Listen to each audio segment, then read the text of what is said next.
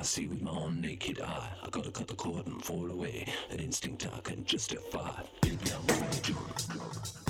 And on, please. Deuxmoi has the whole What did story. Deuxmoi say Did you it? hear what Deuxmoi, Deuxmoi. said? Who is it? Oh, Can you believe this blind item? Deuxmoi was on that story a long time Sunday ago. mean celeb sightings with I just DM'd I cannot believe what I just read about I on need Deuxmoi. more. I need to hear more. Hello, and welcome to Deux U, the show where you'll hear all the latest in celeb gossip and special exclusives that are not shared on my Instagram or anywhere else. I'll be your guide into the world of celeb news, sightings, and secrets. I will be giving you all of the information I have on your favorite topics every week. This week, we're talking about the Vampire Diaries convention, The White Lotus Season 3, Bella Hadid, Prince Harry and Meghan Markle, some insider publicist insight, the Academy Museum Gala, the Tree Paine situation, and a few unexpected celeb pairings. We're discussing all of this with an anonymous entertainment publicist who's worked in Hollywood with A plus clients for almost two decades. Let's get started.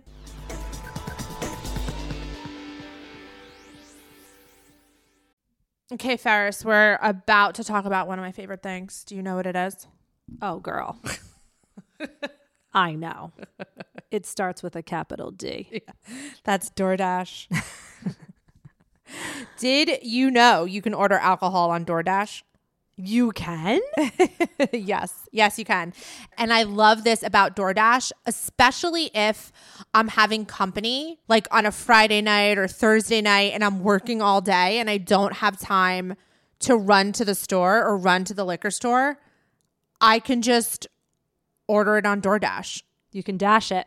I can dash it, don't have to leave, can continue working, continue in the newsroom, never mm-hmm. have to leave the newsroom, basically. Wow. So you can just like get that news out there at the same time as making sure your incoming guests are going to have the libations that they want. Exactly. Which is why I love DoorDash. It makes it so convenient, so seamless, so easy. I've never been let down by a DoorDash delivery. I mean, that's true. Ain't that the truth? Beer, wine, mixers, mocktails, we love a mocktail, and more can be delivered straight to your door. So get your drinks in hand without lifting a finger with DoorDash and use code DOYOU24 to get 25% off up to a $15 value when you spend $35 or more on drinks through DoorDash. For eligible users only, terms apply. Must be 21 plus to order alcohol. Drink responsibly. Delivery and promotions available only in select markets.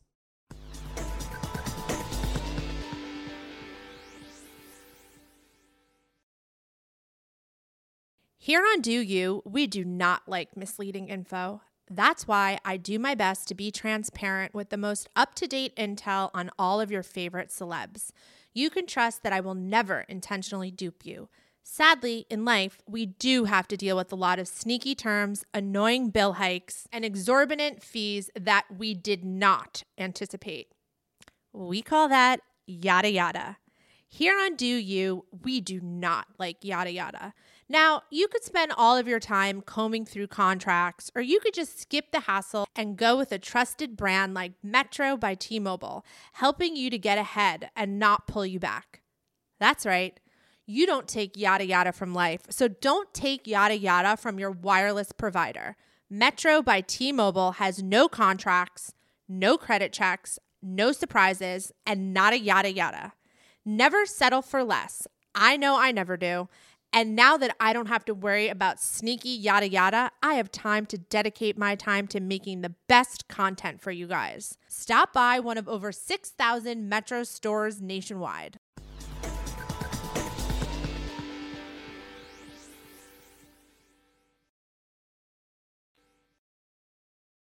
Hi, everyone. Welcome back to another episode of the podcast. Hey, Ferris. hey, do. How you doing? Doing okay. How are you? I'm doing great. Um, we had a very exciting weekend. we went to a special place We down did. south. We did go to a special place. Um, we took an airplane to this special place. Um, the special place being Mystic Falls. Mystic motherfucking Falls. For, for all the Vampire Diaries fans out there, you'll know exactly where that is. And Mm-hmm. if you're not a Vampire Diaries fan, um, You should be. you should be. And that is where they filmed the show, The Vampire Diaries, in Covington, Georgia. Um, Yeah. fic- fictionally known as Mystic Falls. It is Correct. actually a place. Yes. We were invited to a convention, to a Vampire Diaries convention. Mm-hmm. We flew down there. First of all, let's give a big thank you and a big shout out. Yes. So it was run by a company, Epic Events and Entertainment, and Alexis is the owner. She was so amazing. She and Amani, who also works for the company, they were so gracious in inviting us down there, helping us attend so many great experiences. So thank you so much, Alexis, Imani. Alexis, you did such a wonderful job in setting all of this up for everybody. And she was explaining to me like she she started the company because she's a huge fan. I and love that. And she was like, you know what? I want I want this convention to be for the fans, totally immersive, which was made it so special. And she totally launched this whole thing. So I was just blown away. I like must have thanked her. And she's like a told young woman, right? Who started this? yep. Young entrepreneur. Yep. I love that. Yep. I love that. Um, so we went down to Mystic Falls. I didn't personally go to the convention, but I did go to the town of Mystic Falls. I saw Elena's house. I Mm-hmm. saw Mystic Grill, Caroline's house. Caroline's house. What else? The clock tower. The clock tower, the town square where so many like school and like town meetings happened. Um, Stefan and Damon's cars were outside of Mystic Grill parked so people can take pictures. Right. And also at the Covington Welcome Center where Paul Wesley's meet and greet was was a whole film TV and film museum because Covington um, a lot of things were filmed there not just the Vampire Diaries I found out like a Friday the 13th was filmed there many many other things. So they had all of these props all of this set from Vampire Diaries and it was just I could have spent hours in there honestly because there was just so many cool things like Damon's bed Damon's bathtub, the couch from the Salvatore mansion, the welcome to Mystic Falls sign, like all Clothing. clothing that they wore on set. Um like the stalks, like that. You mean the stakes? The stakes, not stalks. the stakes that killed the vampires. The wooden stakes. the wooden stakes, Alaric's like vampire killing equipment. Like it was so cool. So if you were a huge fan, like I, I am, it was really interesting because you're like, oh my god, that episode, and and there was the prop. So that was really special, really cool for for us to see and and take pictures of. So tell us about the meet and greet. You you met Paul Wesley. You met Nina Dobrev. I did. Tell us about those experiences. Okay, so I'll start with Nina. So Nina Dobrev's meet and greet was at her character Elena's house, uh, which just happens to be two doors down from Caroline Forbes, the char- the character Caroline Forbes, played by Candice King's house. It's no, it's across the street. No, it's two houses down on the same side. No, it's literally across the street. No, we had to do a Yui, remember? Elena's house is on one corner. Well, yeah, you cross the street, but it's on the same side of the street. Yeah, but it's not two houses down. It's just across the street. Oh, which Oh, is it remember on the corner? Yes, Oh remember I didn't believe it because they're so close. But Oh. obviously in TV magic, It does not They seem make it seem like like they live further. town. Right. They make Yeah, it yeah, seem yeah. like she's across town, and that's why I kept saying to you, "Are you sure?" Yeah, yeah. And people That's live the in Forbes these houses. house. Yeah, people live in these houses. It's so right. crazy. So I get to the meet and greet. I'm standing on the porch, like that very porch where like all of this like sh- shit went down on the show It was like magical. Did she open the door? Um, she well, I mean, like no, she wasn't like, hey guys, like, do you want to come in? Okay. Um, but she, you know, we we were standing on the porch. She came up. It was her very first time back in Covington since wrapping the series finale, which That's was wild. insane. Like she said, she was very emotional being at the house, being in Covington, especially the house. That was the very first time she was back there. Like That's when we were at the meet and greet. So and the house looked different inside. house looked different inside from the um, show. We do have some video footage that we can post. Uh-huh. Um, but you know, like the staircase, like that's very um, recognizable. Um, porch, the like porch, of mentioned, yeah. course, the door, The door, yeah. like you know, letting like the vampires in, like Right. that's huge, right? Um, all that. So we took um, selfies with her. When I took my selfie with her, she was super gracious, super sweet, um, Gorgeous. I saw the selfie. amazingly gorgeous, just like an angel. Like asked my name, was so personable. Uh, everyone went inside. We sat around in a circle and had a very casual Q and A where people asked her questions about her and the show. Personal questions weren't really accepted, um, but I had asked her about her like doppelganger character filming, and she was explaining how that was done. So she was giving a lot of tips, like behind the scenes tips mostly of like the show and the characters and like, you know, who she would play if she wasn't Elena, which she said nobody she really liked playing Elena. So Oh, she really okay. liked playing all those characters. Um, And then you went to another event with her, which was held Yep. at a restaurant slash bar. Yep, the Social Goat Tavern, which is right in the center of town, where they film a lot of oth- filmed a lot of other things, and that was with her and Kayla Ewell, who played Vicky. Um, and that was a really fun event as well. It was also a Q and A format, very, very for, uh, informal. Um, and And then you went to Paul's meet and greet. hmm Then I met Paul. Uh, he had his Q and A first. Uh, it was a really small group, actually smaller than Nina's. Now that I think about it, um, where he was also answering, and really any and all. His was much more informal. I feel like he was like joking, like in in true Paul Wesley fashion. He was just very sarcastic and funny and, and very open and sweet and um, answering fan questions. I had asked him what projects he has coming up next that he's excited about, and he said he wa- has this movie in mind that he wants to uh, create about a teacher who has a drinking problem, where he'd play the teacher role. Uh, so that was exciting to hear what he's interested in doing next. Um, and during my the selfie portion of it, everybody lines up. He gave me a hug, which obviously I died. Um, Did you tell your husband? I did tell him. Did he- you show your husband the selfie of you and Paul? yeah, and what he did like he say? didn't say anything, which me which which says everything. like you know, he might as well just start packing his bags. No. But Paul was so sweet. So shout out to Paul and Nina for just being so lovely. Um, and then we had the panels.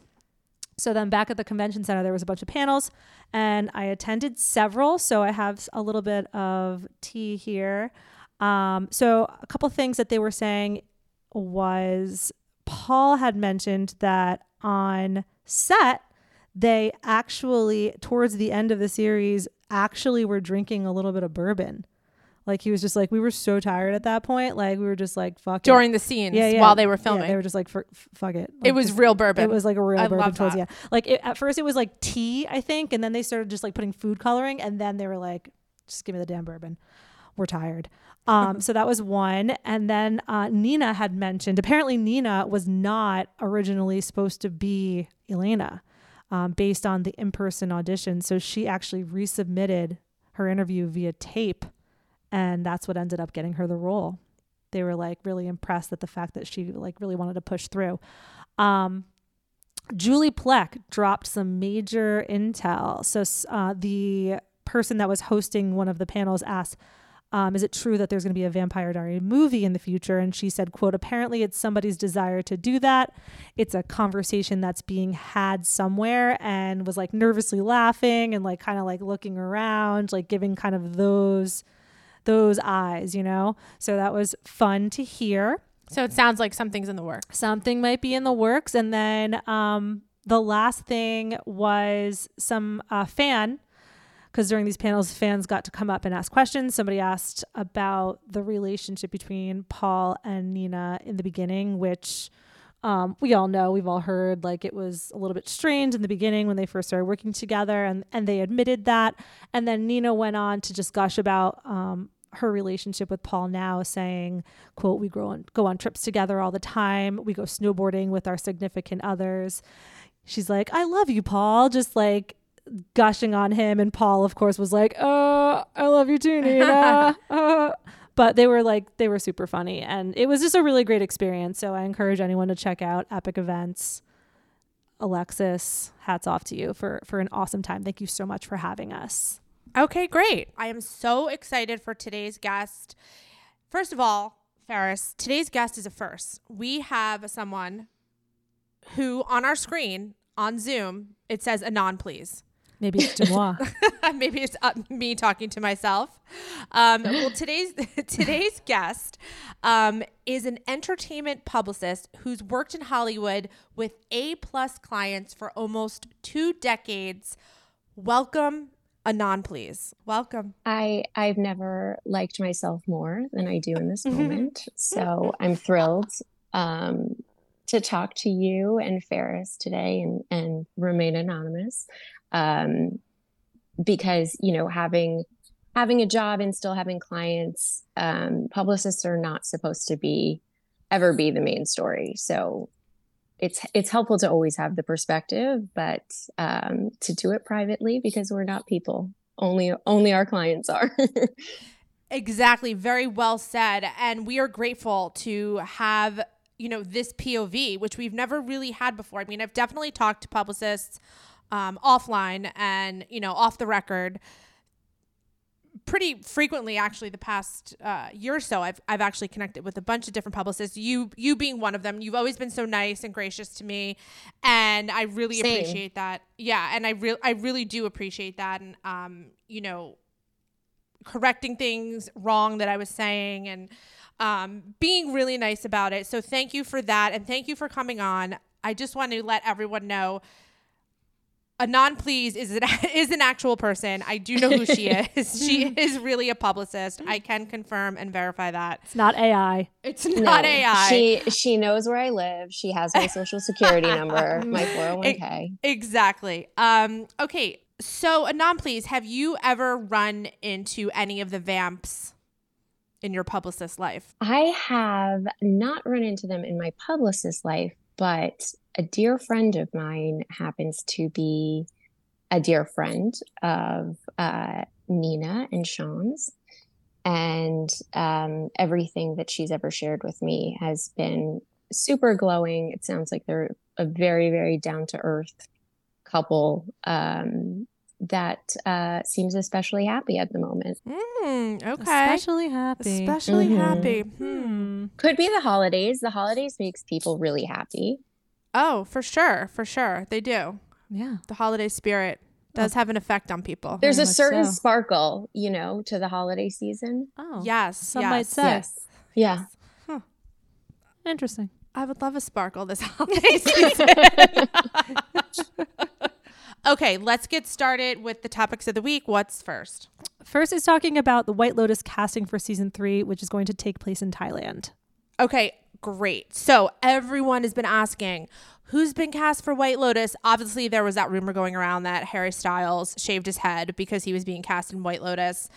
I believe that has been officially shut down. I never thought that was true. Had did that rumor ever reach you? I have never I had heard about it um, through you, but Oh. I had I had not heard about it um, sort of behind the scenes or from any of the trade reporters I work with. Um, I don't think it's it was ever a real thing, but it would be nice to know if there was a reason for that decision. I'm still confused by it. Not that we're talking about it. yeah, I think he probably maybe just needed a fresh start, you know? Like sometimes your hair gets like Weighs you down. yeah, weighs you Yeah. down or it gets like it gets damaged. You know, he was on he was on tour, maybe there was product in it and you just need a fresh start. I will say my husband has a great head of hair, uh, similar to Mr. Styles. And occasionally, every once in a while, I'll come home to a surprise and he's buzzed it all off. There you go. So That's what I it- think It could, happened. it could mm-hmm. be just that. Okay, well, back to White Lotus season three. Someone did tell me that, actually, a couple people told me that there is one cast member who is locked and loaded. They asked that I didn't reveal who, so I kind of gave a little hint in a subscriber live. And my hint was I was trying to imitate him, and my imitation of him was like, hey man, like, yeah, dude, like, yeah. Like, that was my imitation of the actor and everyone thought it was Matthew McConaughey, but it's not. Um, but I feel like it's pretty easy to guess who I'm imitating. No, Ferris is looking at me like I'm crazy. I don't could do it again. yeah, Like really think about it. Like really, I know this on. is. Not, I, I guess this is just like his persona. I don't really know imitation. Like Oh, oh my god, wait, wait, wait. I think I know. who? Seth Rogen? Fuck no, no, we're not. Pl- no. Do you That have would any be good, guesses? though. Do you have any guesses? You. A non, please. Um, the only person I've heard, um, well, I, I should start by saying I've heard that there's a really meaty role for a middle-aged white guy. Um, and the person that I've heard that's been circling that role is Kyle Chandler. Oh, Ooh. That would be amazing. I actually heard the same thing. It's funny because we were just tex- texting and we like said his name at the same time, and I was like, "Oh, that's who I heard too." I thought maybe it'd be someone else, but so, the person who told me that said it's not happening. So I don't know. It could they couldn't make it work out, but he'd be amazing. Amazing. He'd be amazing, Coach. especially if they were going to. Because I think at one point Connie Britton gave an interview where she was like, "I'm in talks." So if you did have Connie and you did have Kyle, everybody would get a Friday Night Lights. Mhm. Which- Throwback. the nostalgia I the mean, nostalgia um Yeah. somebody messaged me elizabeth shue's name in a q&a yesterday have you heard that I have not heard that, but I love that. i love it too um so that's it like those are really the only names that i've heard that have been thrown around the kyle chandler i just heard um my I had heard invita- Matt Damon, but I know Matt that that's Damon! since since has been debunked. But I did hear that for Oh. a while. Oh, that would have Yeah. been awesome. that would have been good too He's so good. yeah um, I actually just recently watched Oppenheimer for the first time, and he's excellent in it. Is it good? I need to watch It's so it. good. That movie is incredible. It's Oh. so good. It's really, really good. Um, okay, so that's that's all we know. We know that it's this hey dude man. Why can't I think of who that is? I mean, people guessed. Uh, and Kyle Chandler, his name was definitely. I mean, if you've heard it in on please, and I just heard it, I feel like that it, it was definitely a possibility. Not confirmed if it's not going to happen, but that's what I heard from the person who told me. I'd keep him in the running. That's what I would say. Okay. Let's keep him in the running. Let's keep let's keep the hope alive. Let's keep the hope alive. And th- and then that's it. And you heard Connie Britton, and that's it. So they're being really tight lipped about this, which I kind of love because when it's announced and we see the list of names, I feel like we're gonna be like, mm-hmm. this is gonna be so good. You know what I mean? So You know who I would love to see? Who? On a side note, I would love to see. I know SC Hyam did a lot of the music for last season. hmm I'd love to see her take a role. Okay. I could see that too. Yeah. I could see her. I like that her too. in in the mix for sure. For sure.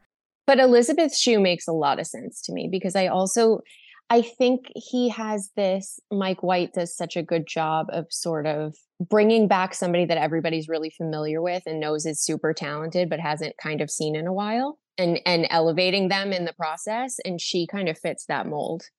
It's so funny that you just articulated that because that is my favorite type of casting. And obviously, um, with my show, with uh, Max, my book, Anon Please, has been purchased by Max to turn into a one hour drama Huge. series. Everyone asks me, like, who do I see cast? And what you just articulated is like exactly the type of person that I see cast as some of the characters. So I think that when that happens and it clicks and it's the right it's the right actor or actress, it's like It's such a so fun run. to watch. Yeah, it's so fun to watch. I love that so much. So thank you for articulating You're that because you're I've, so welcome. I've been trying. Should we like- should we start speculating now who who you're going to cast?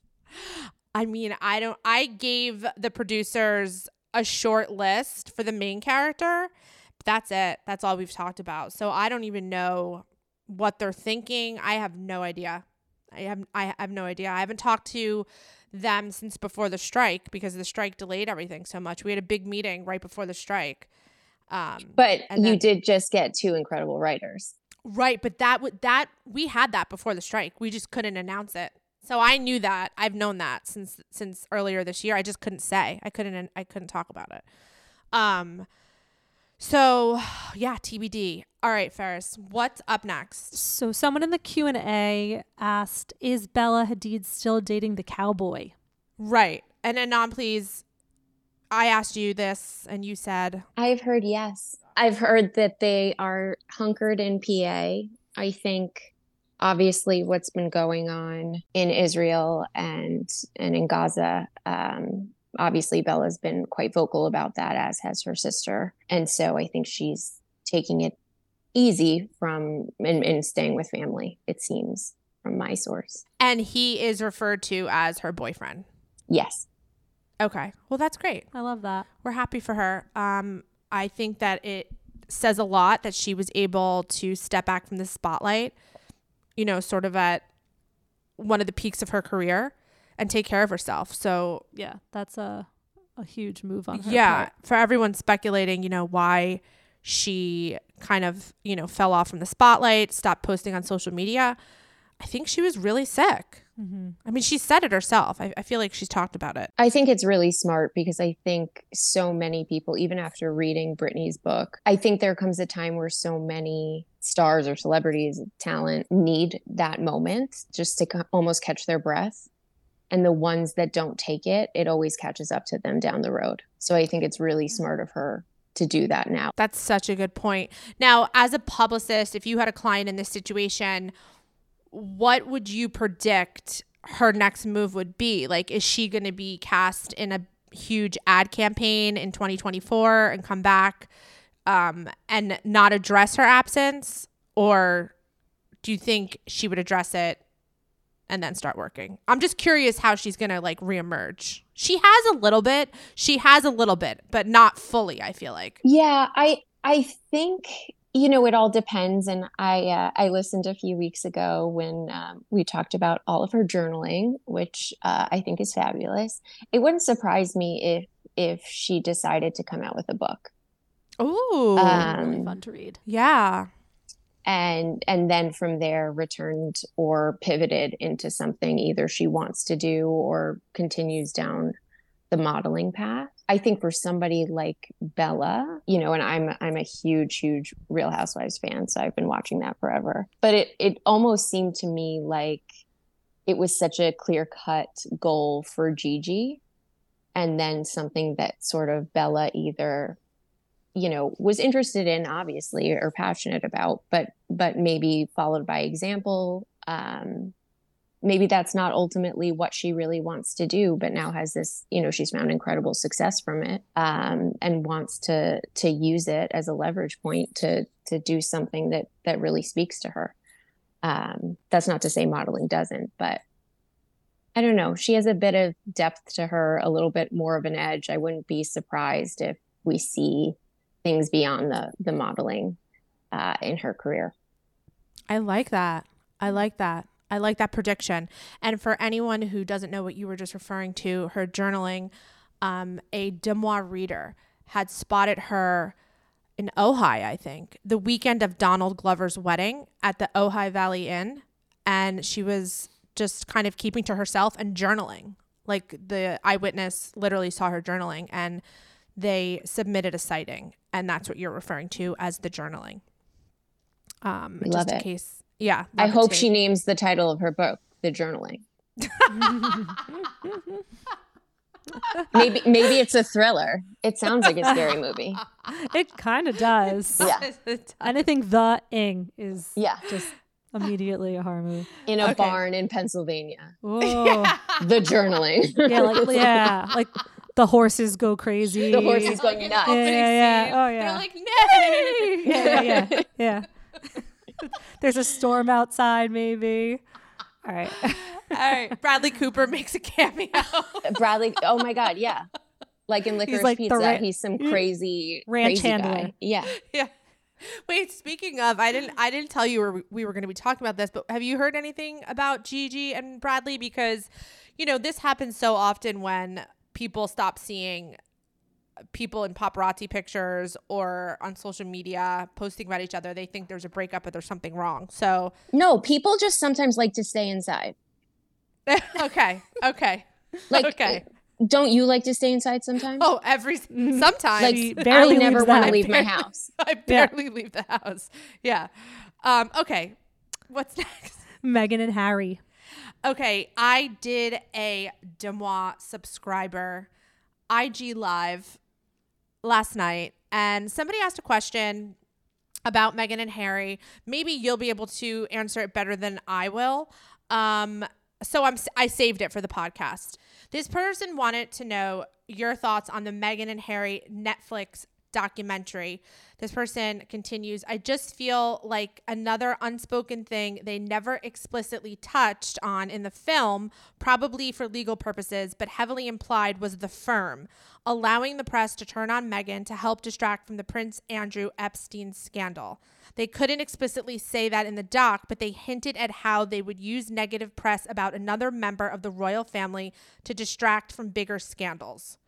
So, what is your thoughts and opinions on that specifically?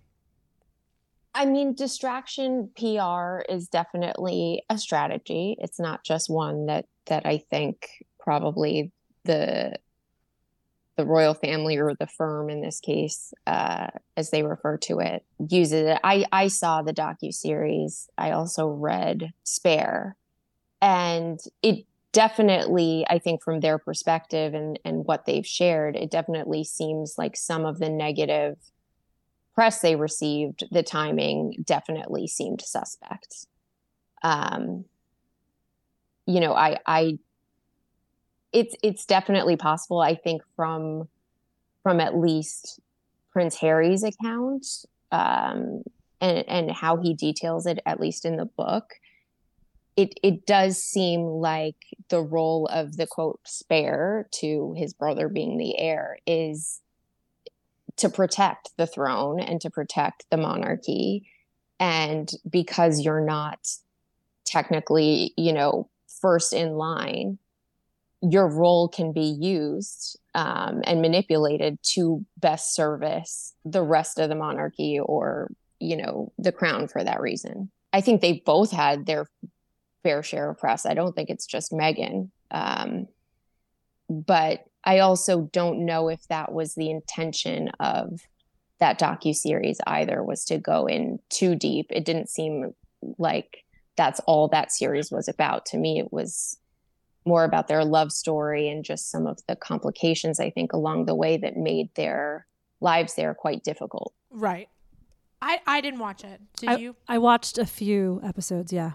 I agree. It was a, a, lot, uh, especially the beginning was a lot about how they met and their relationship together. And yeah. right, but I feel like a big storyline, you know, that people love to latch onto is how the firm or what have you does target Meghan yes. specifically, which is why I think this person probably picked that out of the of the doc. Yeah, but I would also say that I mean it's very clear that like Meghan sells tabloids. Mm-hmm. Like it may not always just be the firm. It could just be, you know, these outlets that know that they get clicks or that people will buy their papers if they're writing about her. It almost doesn't matter. There's so much out there about those two. It seems like it it just never sort of ends. It's hard to see where the truth begins and if there's any truth at all to some of it. And and I I would just say like if that if that had been a tactic, if it continues to be a tactic, like I think people are going to soon grow tired of it if they're not exhausted by it already. Right. Well, I mean, I think again you you articulated it perfectly. Like there's so much about them like you see headline after headline you don't know what's true. You don't know what you're reading. I mean, just in the past week, I was going to ask you about some of these headlines since we were going to talk about Meghan. Um, Meghan Markle wears diamond bracelet from King Charles III after he's named as one of the quote racist royals. That was in reference to um, Omid Scobie's tell all book Endgame, which was released and it was translated, right? Wasn't this mm-hmm. the big thing that it was translated in Sweden? Dutch, right? Yeah, Dutch. a Dutch translation. And was in incorrect. the translation, which wasn't correct, it named the king as being one of the people who in the, the, conversation, comment. right? Right. Yeah. Just in case anyone missed that, I'm sure everyone knows. So then she's seen wearing this bracelet, and this headline is speculating that it might be a subtle show of support for the king in the wake of these allegations that he was one of the people who allegedly made the racist comment. So do you do you think something like that is even possible, or is she just wearing a bracelet that she likes? I think she's just wearing a bracelet she likes. I okay. I mean, if we're at the point like. I don't think that they've made a statement or they've chimed in on any of this. If they're going to participate in that conversation, then just say something. You don't need to like subtly wear a piece of jewelry to get your point across. Um, I think that that's that's a reach. Um, in my opinion, it definitely wouldn't be something I'd advise you know, oh, why don't you just wear a piece of she right. might as well then just wear a t-shirt that says like I love my, my father-in-law. um right. Uh, it just again like I think in a lot of, you know, anybody that's whether it's them or a Taylor Swift or somebody who's, you know, super A plus plus, everybody in the world knows about them. It's so easy to use the tiniest little otherwise insignificant thing and turn it into something um, based off of pure speculation. It's just easy. I agree, and I also see it being done multiple time and time again. Yeah, it's like literally the story of my life. Um, I feel like I'm constantly reading in my DMs, and you know what? I've said this before. Every once in a blue moon, the fans will get it right. Like sometimes they do notice something that's insignificant, and it winds up coming true. Um, but like, did usually- anybody like? I'm just curious if you saw like in that reporting, like, did it mention like any other time she's worn the bracelet? Like, how do we know that she doesn't wear this bracelet every day? That's a good point. Right. No, it no, it probably doesn't. You're exactly right. They're just like you know something sitting, to talk about, sitting around in the newsroom looking for a headline, right? And it's you it's know easy. somebody noticed it. Yeah, and it also, by the way, if the tabloids, you know, usually take the side of you know the firm as as that you know one listener or reader asked about then it behooves them if she's in support of of the king for example that's a better story for them because right. it basically then sends the message to the world oh she's okay with him so you all can be too right mm-hmm. right Ooh. Like a call to action almost. So you're yeah. saying it's like a reverse psychology. I I the way I read that is is oh it's a subtle sign that that like whatever happened is fine. Well, right. I, and by the exactly way, like I don't know, it it very well may be fine. Um, right. But I don't think that that's that's because she's wearing a bracelet or not. I think it, you know, it it seems like this all happened a long time ago, and I don't even think, from what I read on it, um, you know, it seems like people already, even from the Oprah interview, suspected that it was the king who made those comments. I right. think the stuff in the book that seemed to be the the big takeaway was the fact that there was another person who had also made comments. Now, as a publicist, do the publicists gather around like every Thursday night in a roundtable and laugh at these ridiculous at these, yes. ridiculous headlines yes. and all the things that the fans are speculating that are so completely okay. You do. we we have a witch's brew and. Publicist Tavern. Lot, lots of lots of wine and do our spells and you know curse all the people that make our lives so difficult. right. Um, another headline that came out this week was Prince Harry and Meghan Markle snubbed from Archie's godfather's wedding. Do you have any intel about that? Have you heard anything about that? I definitely saw it. Oddly enough, I was having dinner with a former boss of mine and he randomly like brought it up. Um as like, can you believe that they're not invited to? I'm like, why do you even like you're a 50 year old man. Why are you even talking about this? um, and yeah, I don't know. Does anybody care? I like, don't know. I, I, feel like I, I saw know, it like, why, a bunch of places. Okay. So. Like, I I haven't been invited to weddings. Like, right. I, I just, again, I, I'm sure if that's the case, if they weren't invited, I have to believe that all of the moves or or decisions like this are calculated or agreed upon or thought out, or there's some sort of correspondence. Just because it's you know anything, is it a royal wedding? Like it's a um, yeah, yes. Hugh Grosvenor, the Duke of Westminster. So if for like it has to be more com- I have to believe it's more complicated than just like they weren't invited. But let me ask you a question.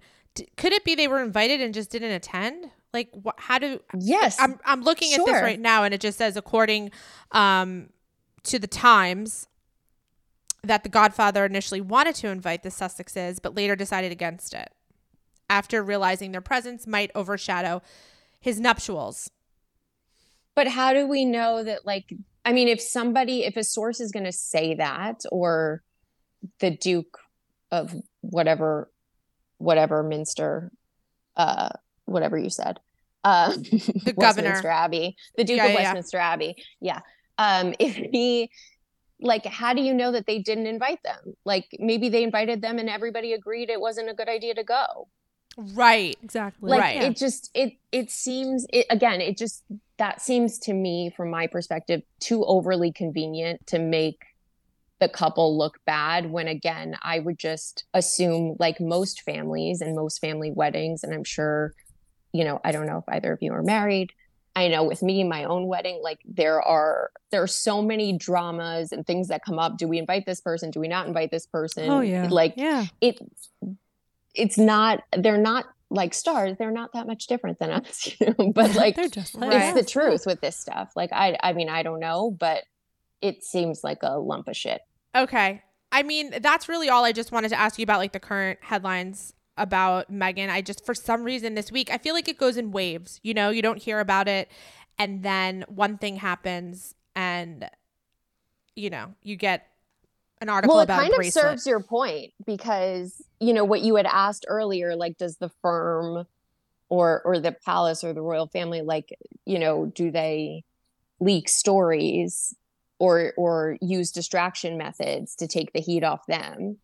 So this book comes out two two members of the family are named as like making racist comments and now all of a sudden they're not invited to a wedding she's wearing a bracelet like i'm sure there's a million other stories about other things that they've done this week that would that would prove the point that you or the question you had asked earlier that the reader brought up Right. And I'm also seeing this week um, a lot of Meghan Markle slash Kate Middleton right headlines about how, you know, obviously everyone knows the narrative. They didn't get along, they didn't like each other.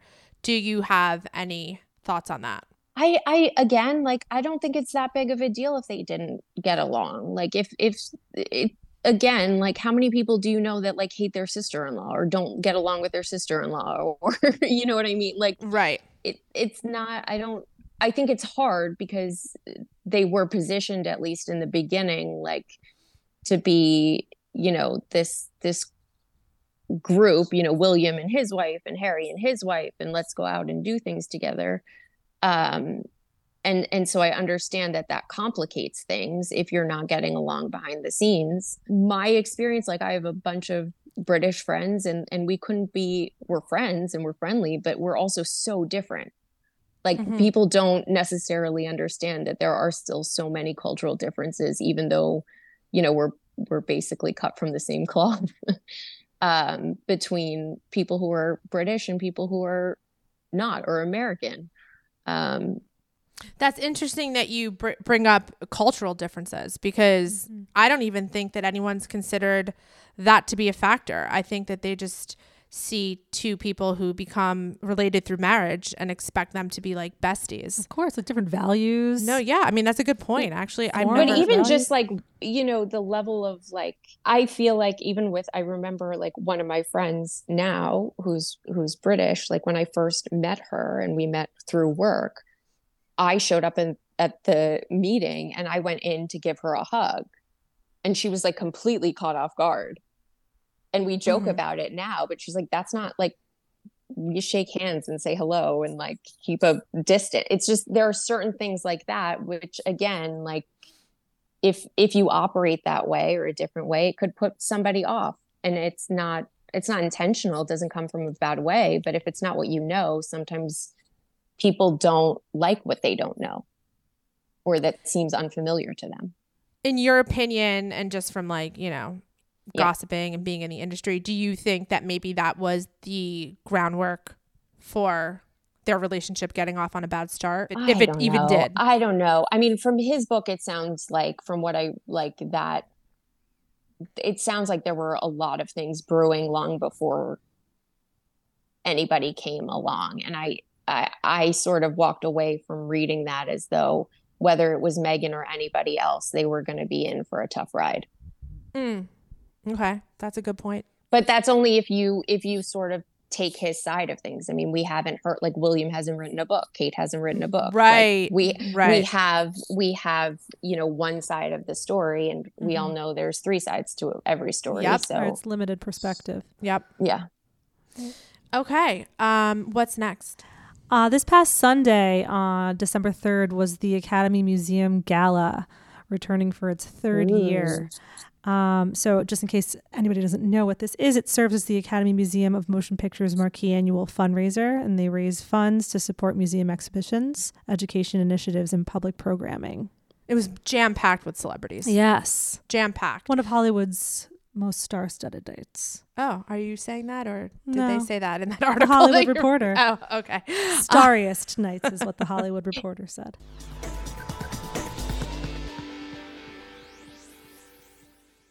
Fifty high school senior girls descend on Mobile, Alabama every summer to compete for a massive cash prize.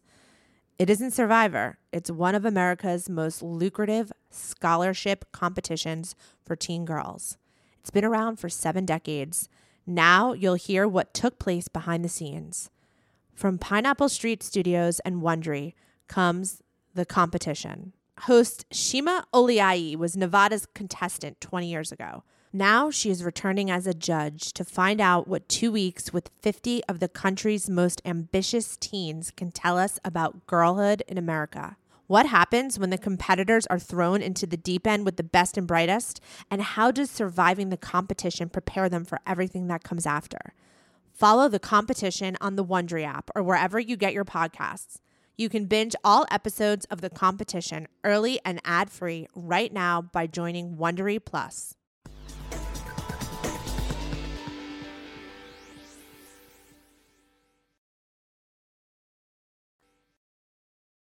So people wanted to know if there was any gossip from inside the Academy Gala.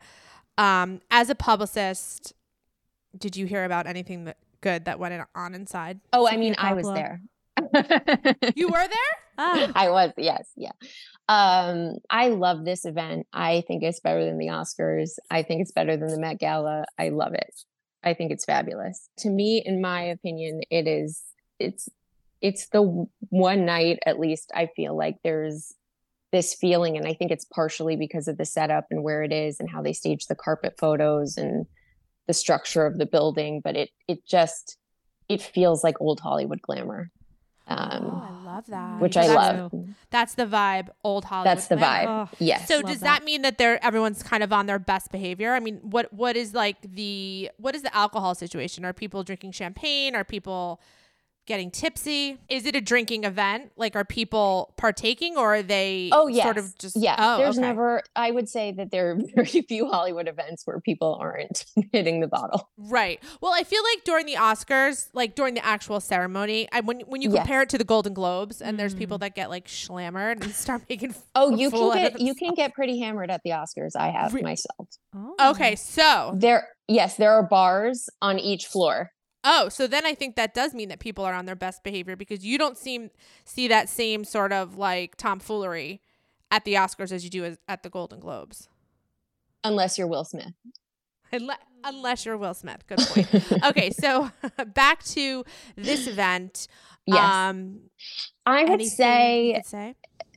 and this is this is very industry insider um but i think the biggest sort of the murmurs and the the cause for some you know side gossip was um an agent uh from caa who had gotten into some trouble maybe about a month ago um when the um after october uh, the October attacks in Israel and and what's since been happening, um, had posted some things on her Instagram page that many people found extremely offensive.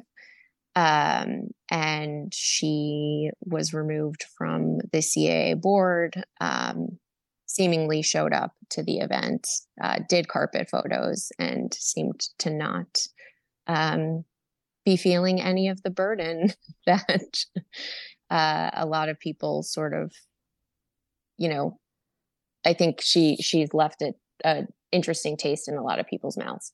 I'll say that.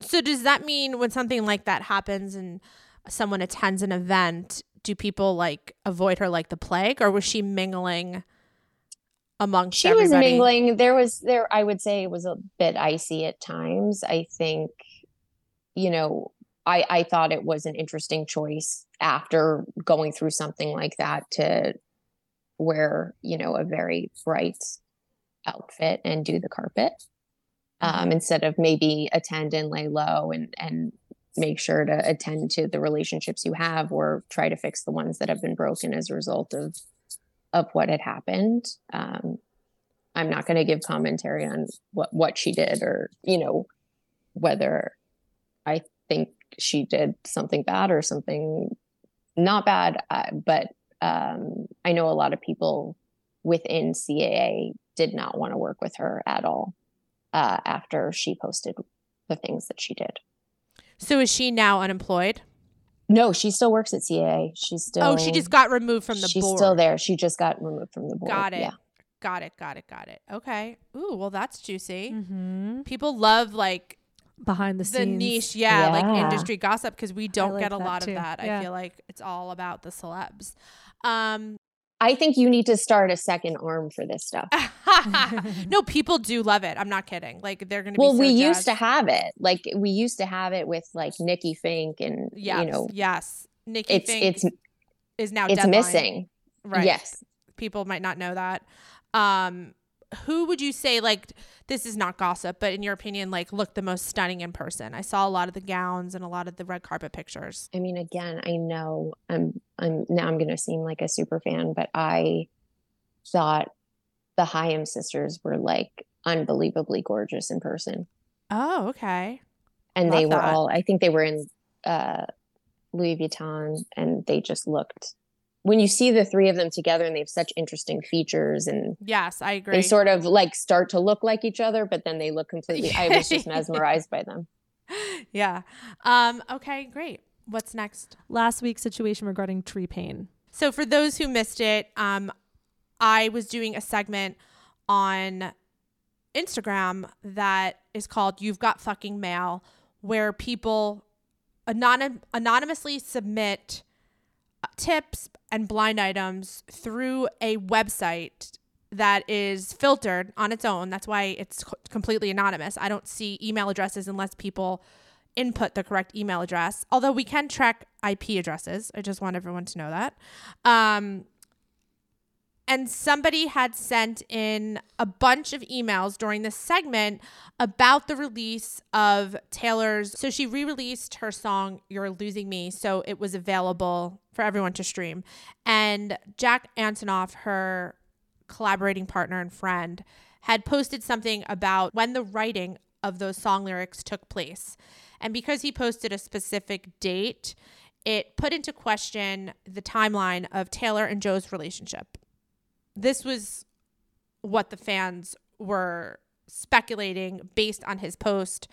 And also, they were speculating the lyrics of this song, You're Losing Me, had something to do with her relationship with Joe. So, of course, everyone starts messaging like what does this mean you know when did they actually break up what the, what is the timeline so that started up talk again about Taylor and Joe okay? And someone sent in something. I responded to it. I'm not going to get into it. I'm sure you guys know what i'm talking about. And um Tree Paine taylor's publicist screenshot my response and commented on it. And it became a huge news story. And that's really the whole story i guess. Yeah. that's the whole story. What I want to ask you as a publicist are, are a couple things. The first thing is let's say that something was printed about one of your clients and it wasn't true or accurate, or you believed it to not be true or accurate. How would you have handled the situation? Would you have taken to your own Twitter and debunked it in a way that, you know, really, you know, created a cyber warfare against against I- the account. I have so much to say on this. so buckle up.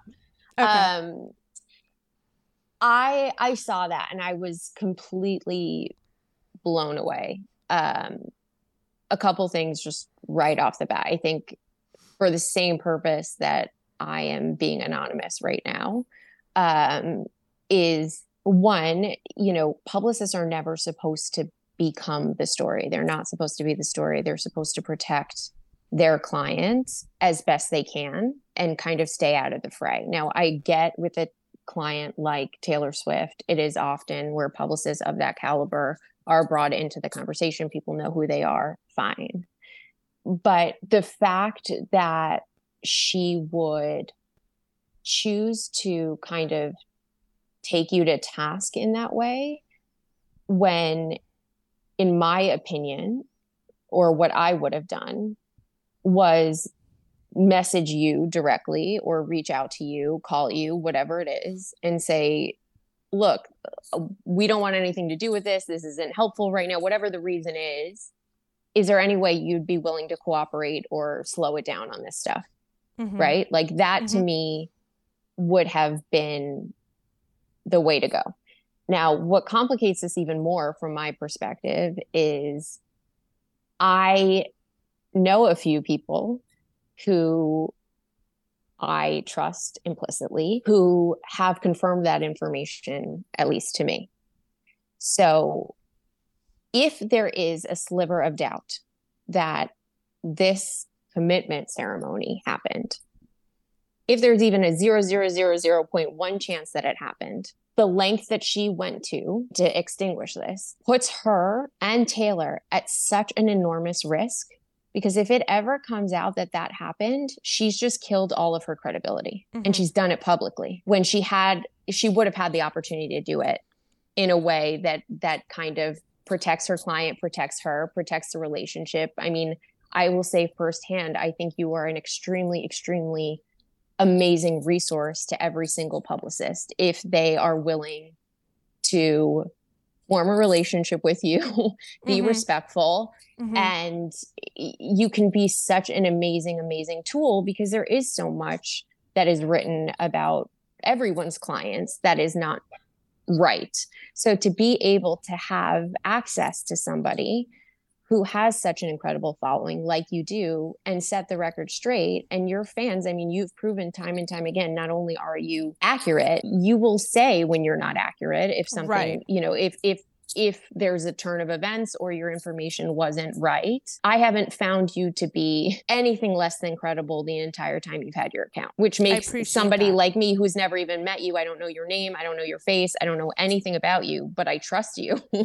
right. Um, that that's a huge mistake i think especially because of all the fans that are clearly very interested from a taylor swift perspective in your account to take that kind of a stance. I think it, it was it was truly mind-blowing to me. And i think it's a huge mistake. Okay. Let me ask you another question hypothetical. Like we don't even have to relate it to taylor but in a hypothetical situation where you know it was another celebrity in the same in this same situation. If a celebrity you're the publicist and if a celebrity you know not forced but strong armed a publicist to do something that you know we would categorize as reckless would that if they said no or they fought back do you think that would cost them their job? I'm just asking like in a hypothetical situation. Uh, it's a great question. There are so many times where you know, a publicist will give a directive and the client will feel very, very differently about that directive. And a lot of the times the publicist will lose. They'll make their case, they'll use data, they'll say, this is why we think we should handle it this way. And at the end of the day, the client says no, and they've been briefed about all the potential consequences and fallout, and they still say, no, move forward with this, mm-hmm. then it's on them right? But at the same time, I don't know any, I have never personally had a conversation with any of the clients that I work with. If the truth is one thing, you cannot lie to the press or the media that it is anything other than what it is. Don't comment if it's the truth. Don't engage if it's the truth. Leave it as it is. You mm-hmm. cannot mm-hmm. lie about the truth. It will come back and bite you 10 times, 100 times over. Right. I'm trying to just like think in my head if there if we've seen any instance instance of that happening. Ferris and I were talking about it before we started recording, and the only thing I could think of really was Bill Clinton and Monica mm-hmm. Lewinsky, um, where he told the world, "I did not sleep with that woman," or "I, I did not right. have sexual relations with that woman," and then it was true. Obviously, I mean, um, it's it's literally if you, I, I'm a Dateline freak. I watch all the murder things. They bring in the suspect. The suspect says, "I had nothing to do with it. I loved my wife." Blah blah blah blah blah, and then they find out that person's having an affair and then all of a sudden they become suspect number one because their credibility right. was shot at the, at the first at the first line of questioning right even if that person didn't end up doing it they're going to look like they did it right uh, you know there's a lot i can't say about the situation and there's a lot that i don't know about the situation So, you know, those two things are just when I think about the situation, I'm just in a constant state of confusion um, because of those two combined things. I also don't think that to like in this case, the onus on you in regards to this one thing that's being debated, it shouldn't rest solely on you. This is something, again, if I'm hearing it from people that have nothing to do with the media or are in the press or just sort of, you know, adjacent to things or people in the know and they have an understanding of this i just don't understand why why it would make sense when i have to believe i think taylor's a genius for obvious reasons i don't think she could be who she is if she wasn't and and i would you know considering the kind of career she's had and and how hefty a job Tree Paine's job must be in terms of wrangling her. It's just an astounding choice, in my opinion, um, to have to have drawn that line in the sand so publicly. Um, yeah, I find it. I find it mind blowing. Yeah, no, in her own words. I mean, like in her said, own words, I feel like, and again, becoming part of the story. Like, right, right. It just it it know, could have been handled in a completely different way. But again, to your point, like you don't know what's going on behind the scenes. You don't know who who necessarily says pull the trigger, do this. It may Right. not have been it may have come from somebody. It may not have even come from Taylor. I'm sure that there's, you know, a reporting structure when you have such an entity like Taylor. It may not always just be the two of them. It could be a bunch of people. There could be like even a board situation that we don't know about of people that weigh in on decisions like this who Oh, thought it was a good Do- idea. do- Do big celebrities have boards? Like, they don't have necessarily boards but a lot of them do have you know if it's like if if there's a crisis situation or something that you know needs addressing it it, it is in my experience it's like the lawyer the manager the agent mm-hmm. uh in taylor's case it wouldn't surprise me if her parents were somewhat involved like I, I don't think there's a world where she just did that on a whim and nobody knew about it now if it blows up i guarantee you it will fall on her and fall on her solely and she's gonna have to eat it the only thing that to just to your point of what you just said is that I believe they were in London at the time that she tweeted, um, and it was very early in the morning because it was I think around eight or nine p.m. here East Coast, so it was very early in the morning when that tweet went out. So maybe it was something. You know, I again, I don't know. This is just my it totally speculation, could my have been, opinion. Could have been but something I- that was on a whim. at the same time if it goes wrong or it's it's somebody decides to come out and say who's who's reputable or knows something and and proves that statement wrong Mm-hmm. nobody else who was involved in that decision is going to take the hit for it the only person that is going to take the hit for it is going to be her Mm-hmm. Right. and that's that's sometimes just part of the job so sometimes when those decisions are made even if she fought tooth and nail to to say i don't want to do this or i don't think this is right she did it so if if there if there needs to be some sort of reckoning with that statement at some point it's going to fall on her Um, well, I just wanted your insight on the situation. So clearly i, have no thoughts on the matter well, I'm sure a lot of publicists publicists do. You know, I did I did hear from a lot of people privately after it happened. Um, you know, a lot of people had opinions and thoughts on it. So, you know, I, I wasn't yeah. surprised at what you just said, but um, we never know like that's the truth and i i've even in in some of the decisions i think and i know you've said this before like everybody thinks that they're a pr expert and so even the right decision sometimes there's always going to be people who feel like it was the wrong one and at the end of the day you're in service of your client and if your client feels good about it and thinks that that was the right thing to do then then you've done your job um and if if you know if she does have a team that weighs in on things like that and everybody's aligned then then so be it right, we don't Um, know. but like there's so said, much there's yeah. so much that goes into decisions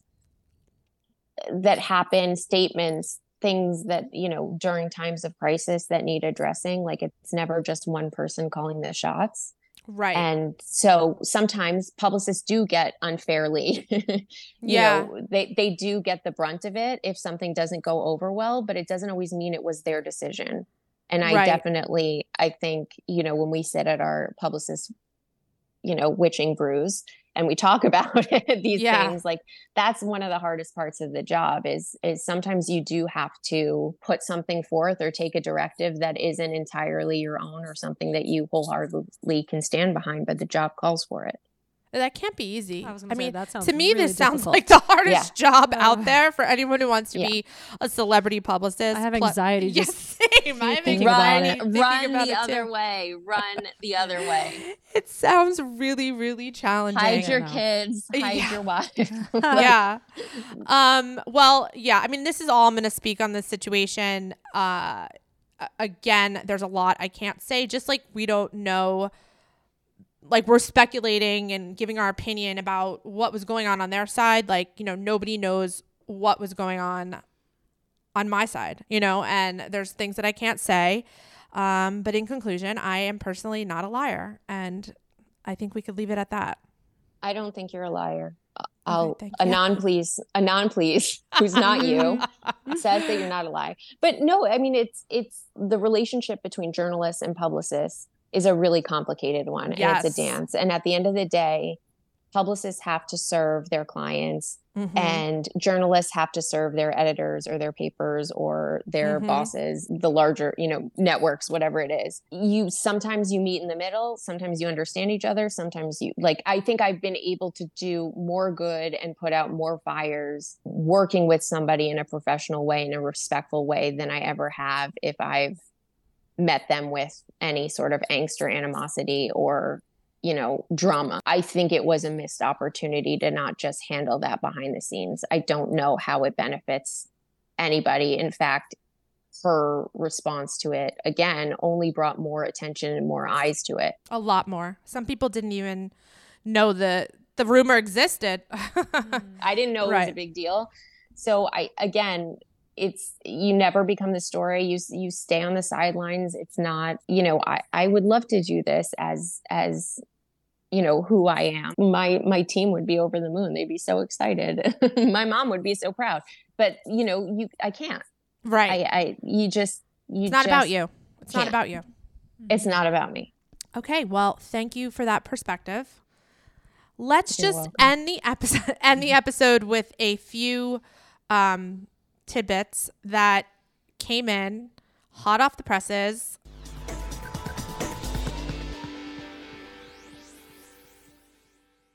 When you look at bags of dog food, you see pictures of bright carrots and juicy steaks.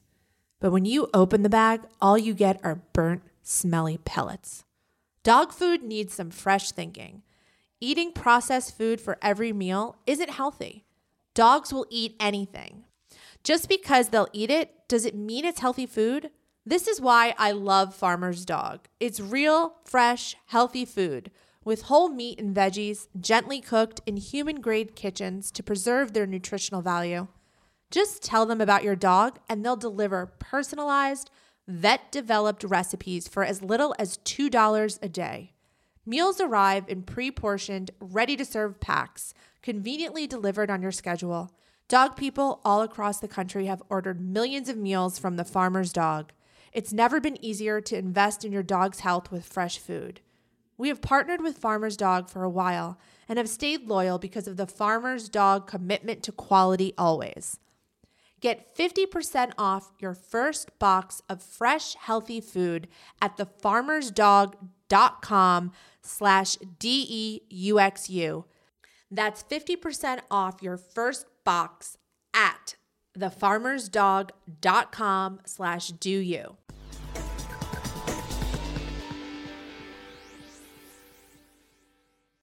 Ferris, what do you think one of the biggest health challenges Oh, for Are. sure, weight management. Exactly. Yo yo dieting, losing weight, putting it back on, Trying the latest fad, it not working. Exactly. Feeling like a failure. feeling like a failure is the worst feeling when it comes to weight loss. and then getting discouraged. What if I told you I knew of something that could help with this? I would 100% want to know. The Ro Body Program pairs a weekly shot with healthy lifestyle changes so you can lose 15 to 20% of your weight in a year on average and actually keep it off.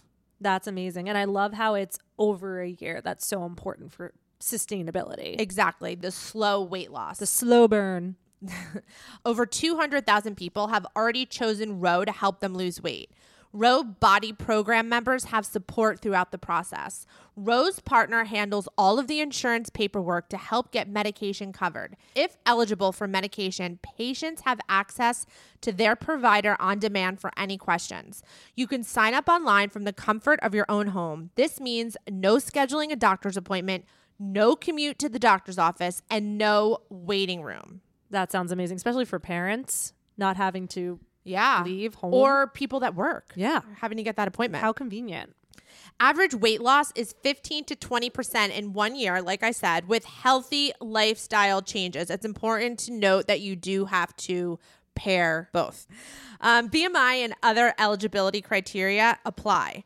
Go to ro.co slash do. Sign up today and you'll pay just $99 for your first month and $145 a month after that.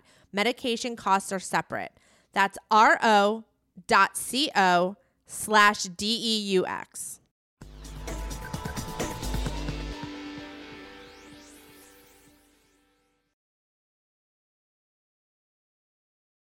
The first one is somebody messaged me, is it true Martin Short and Meryl Streep are dating?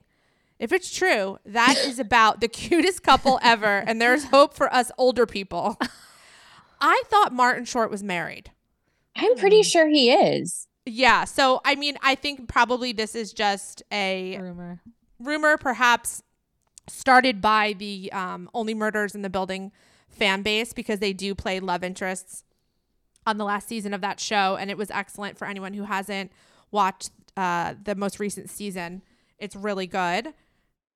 Also, I I would just say if those you know that rumor about her and Idris is true, then like Martin Short is kind of a completely different direction for her. But have you watched the season because they're so yes, the, cu- okay? yes, they're they're so very cute cute together. together. I Okay, he's but not I think married. that's part of the Oh. charm. He's not. No, Did his, Oh, wife pass away? maybe? Yes, his wife passed away. He's not Yeah. married. His wife passed away. Oh, I, I years would ago. agree with you if I hadn't watched the last season. Um, there's something. This is so crazy. There is something really like attractive and sexy about the character he plays on that show. I don't know what it is. Oh, I think he's the best. I Yeah. would date Martin Short. No, I'm telling you. Have you watched it? I But I just- I haven't. I just think it doesn't like it doesn't necessarily fit the bill for her. I don't know why. I don't know her, but I I don't know. I- we don't know. Anyway, I, I just had to read it. I had to put that out there into the universe because if it is true, um, again, this is an unconfirmed rumor. Actually, it's just a question that somebody's asking. Um, that I said I have not heard that. Um, it it it would in fact indeed be the cutest couple ever. If, if and then he would be true. sexiest man alive. Not Yes, totally. 2024. One hundred Yeah. percent. Um, somebody also sent in an email anonymous, although it looks like the email they used to submit is legit. That looks like a legit email, no? Oh, yeah. Yeah. Yeah, yeah. So if I needed to follow up, but this person alleges that Elizabeth Chambers and Chord Overstreet were having dinner together in the Grand Cayman and they were seen together again at breakfast and lunch over the past few weeks. The island is buzzing. By the way, I don't know if people know this, but Cayman Islands is like a hotbed of activity, not just with celebrities, but it is like it is the Kansas City of the Caribbean. Got out. You've been? s- no, I'm talking about as far as like gossip, people submitting Oh, information. okay, okay. Yeah, information like you know them them They're on the pulse. they're on the pulse. Yeah. So yeah, the Kansas City of the Caribbean sent this in. sent I this love in. that. Um, I have no idea. There's no picture evidence, but what an interesting couple, Elizabeth hmm. Chambers and Chord Overstreet. And then the biggest story of this week, which I I'm coming up nuts, as we say around here, is Sabrina Carpenter and Barry Keoghan were spotted by the paparazzi together, leaving someplace. I believe it was a restaurant. You know, I've asked around. Nobody knows. Somebody did offer this insight that Barry was part of the London group when Taylor was dating Joe. So when Taylor Swift was dating Joe, Barry was part of that group. Sabrina opened for Taylor, so maybe Taylor introduced them. That's what this person is just like Putting together. putting Yeah, yeah. together. They don't know for sure, but because everyone's like, "Whoa, this is a very unexpected couple." Three unexpected couples at the end Three here. unexpected couples. They were they went out in Brentwood, right? I think They were so. seen yes. in Brentwood. Yes. I feel like that's like a very it's an interesting choice. Why is that? Brentwood's just Brentwood's a, mostly families and is a little bit more low key than like a West Hollywood or Beverly Hills, Silver Lake area where I think a lot of these other, you know, budding couples usually are seen out together. Yes, it it was Brentwood. They was went Brentwood, on yeah. a romantic dinner date on Saturday in Brentwood. Yeah, now I want to know Yeah. what what restaurant they were at. There's a Katsuya in Brent Brentwood that's really good. Really good sushi. I'll find them. I'll get on actually, it. actually, I could probably find out where they were. I could find out where. I don't know why this is irrelevant. I just like to know I think where all the find them. celebrities eat. Yeah. Yeah. Um, which actually, there's one more thing that I want to just quickly talk about because everyone's asking me, um, because I I mentioned it briefly in the Q and A, but I didn't post the video. There is someone on TikTok who made a video about meeting Zach Braff on Raya and what that experience was like. And I didn't want to po- I didn't want to post the video because every time um, somebody makes a video about dating a celebrity, specifically Raya, and I post it, then it you know then the headlines start, and I didn't want to I didn't want to start trouble for this girl. Um, it, it's public, like you could see it on TikTok. I just didn't want to bring attention to her name. Um, so I'll just describe what she said in the video. Basically, she met him on Raya. They had a bunch of, uh, you know, back and forth on text. They were going to meet for dinner or drinks. She picked the place, and it was near where she worked. She was on a photo shoot that day. So the place that she picked was near where she worked. He walked in. They stayed for about 10 minutes. It was like really awkward, she said. She barely got a word out because he was just like, you know, right when he sat down, she said that he said something along the lines of, you know, you're really great. You'll definitely find someone amazing. You're so gorgeous. And she was like, oh, I guess this means we're not compatible. And then he was like, I'm sorry, I can't like sit here anymore. I can't be here anymore. And he throws down money on the table and leaves. And she goes outside to say goodbye. And he's just like, You're great. But if this is the type of place that you choose to meet, we're really incompatible. I'm paraphrasing, but that's basically what he was saying. What? Was Okay, it in well- Brentwood? No, no, it's in New York City. So Oh, my whole City. thing is because, like, you know, I just I'm, I'm on the restaurant tip. I don't I don't know if you guys know. I'm you know I'm starting an app. Um, it's going to be a lot of uh, restaurants are going to be on the app. So I want to know like where was this Unacceptable, unacceptable restaurant. restaurant slash bar in New York City. And somebody asked her in the comments, and she said it was Japas 38, which is like my all time favorite karaoke bar in Midtown, which is actually sort of like a New York City institution. If you've lived in New York City for a long time, Yeah. and it's a karaoke bar and it's definitely like not upscale i would say divey but iconic nonetheless and i just thought it was so funny out of all places that was it and it also just goes to show you like he can't really just go with the flow can he R- Right, he got all jammed he up. He got all jammed up he was like, "Am I gonna have to sing?" yeah, or- well, I, I don't know. Maybe he got nervous, but he's a performer, so I feel Yeah. like. But so he I mean, he hightailed it out of sings in that T-Mobile commercial. Oh, he does. I didn't even know that. I didn't know that if I tell you that I I like always have the TV on like mindlessly, and it's him and the other guy who I can't remember Donald Faison. from yes from Yeah. Scrubs, and they Yeah. are singing together. And I Oh. have heard the commercial a million times. And the other day I looked up and I saw that it was both of them, and I was like, "Holy shit!" And he was That- good. He was good. Yeah, was he good? It was he very good? it was very good. But you know what? Oh. At the same time, I'm sure she could have been like, you know, you did a T-Mobile commercial and I'm a Verizon stan. So like I'm not I can't sit here anymore. That's weird. That's it weird. It was it was just a funny story. Um, but people, you know, now they love this. They love the Raya stories. Also, the fact that it was Japas 38. Shout out to Joppa's. justice for Japas. Anyone who is listening who lives in New York, um, who's an old time New Yorker like myself, will know exactly this place because I posted that that was the restaurant and people were like, "Oh my god, I love Japas." Someone was like, "I had my 15th birthday party there." Where is it? What part of town? It's it is Downtown? in Midtown. It's Oh, it's on Midtown. 38th Midtown, Street. yeah. Yeah, Okay. Japas 38. It's on 38th Street. Okay. I also received a DM. Someone said that they knew someone who went out with Zach. He met her on Raya, and uh, kind of something similar happened. I'm gonna go back and see, look through paparazzi shots of him and Florence le- and leaving certain restaurants to get an idea of his taste. Okay. Well, I think is he an investor in Catch LA, or did I make that up? I don't know. I, Maybe. I think he is, and I also know he had a restaurant in New York called the Mermaid Inn, I believe it was called. Um, so and he also, you know, where he's seen a lot, Salt's Cure. I hate that place. Oh no! Oh, no! Um, yeah, he's seen there a lot, you know, for brunch or whatnot. But yeah, like I don't know. I guess listen, Japas thirty eight. Like I get it. it. It could be jarring to meet someone there for a first date. I think at it's the- fun. It, it- at the same time, again, just like go with the flow, buddy, and it and it's fun. And I've had some great, great nights there. Well, wait, but I feel like that's a good move though on her part because if he couldn't handle that, then he's not for her either. No, You what I totally. I, think in the end is she like was a good in the end she was fine with it. I just think that I think that this whole story took place in like a 10 minute period, so it was like a whirlwind for her and she Yeah, was yeah. kind of just like what just happened? Oh yeah, no, no, You know what for I mean? sure. So which is why she was retelling the story maybe to get it off her chest and putting Yeah. it on social media. Um but anyway, it was it was funny. I just want to let everyone know because I won't be posting the video.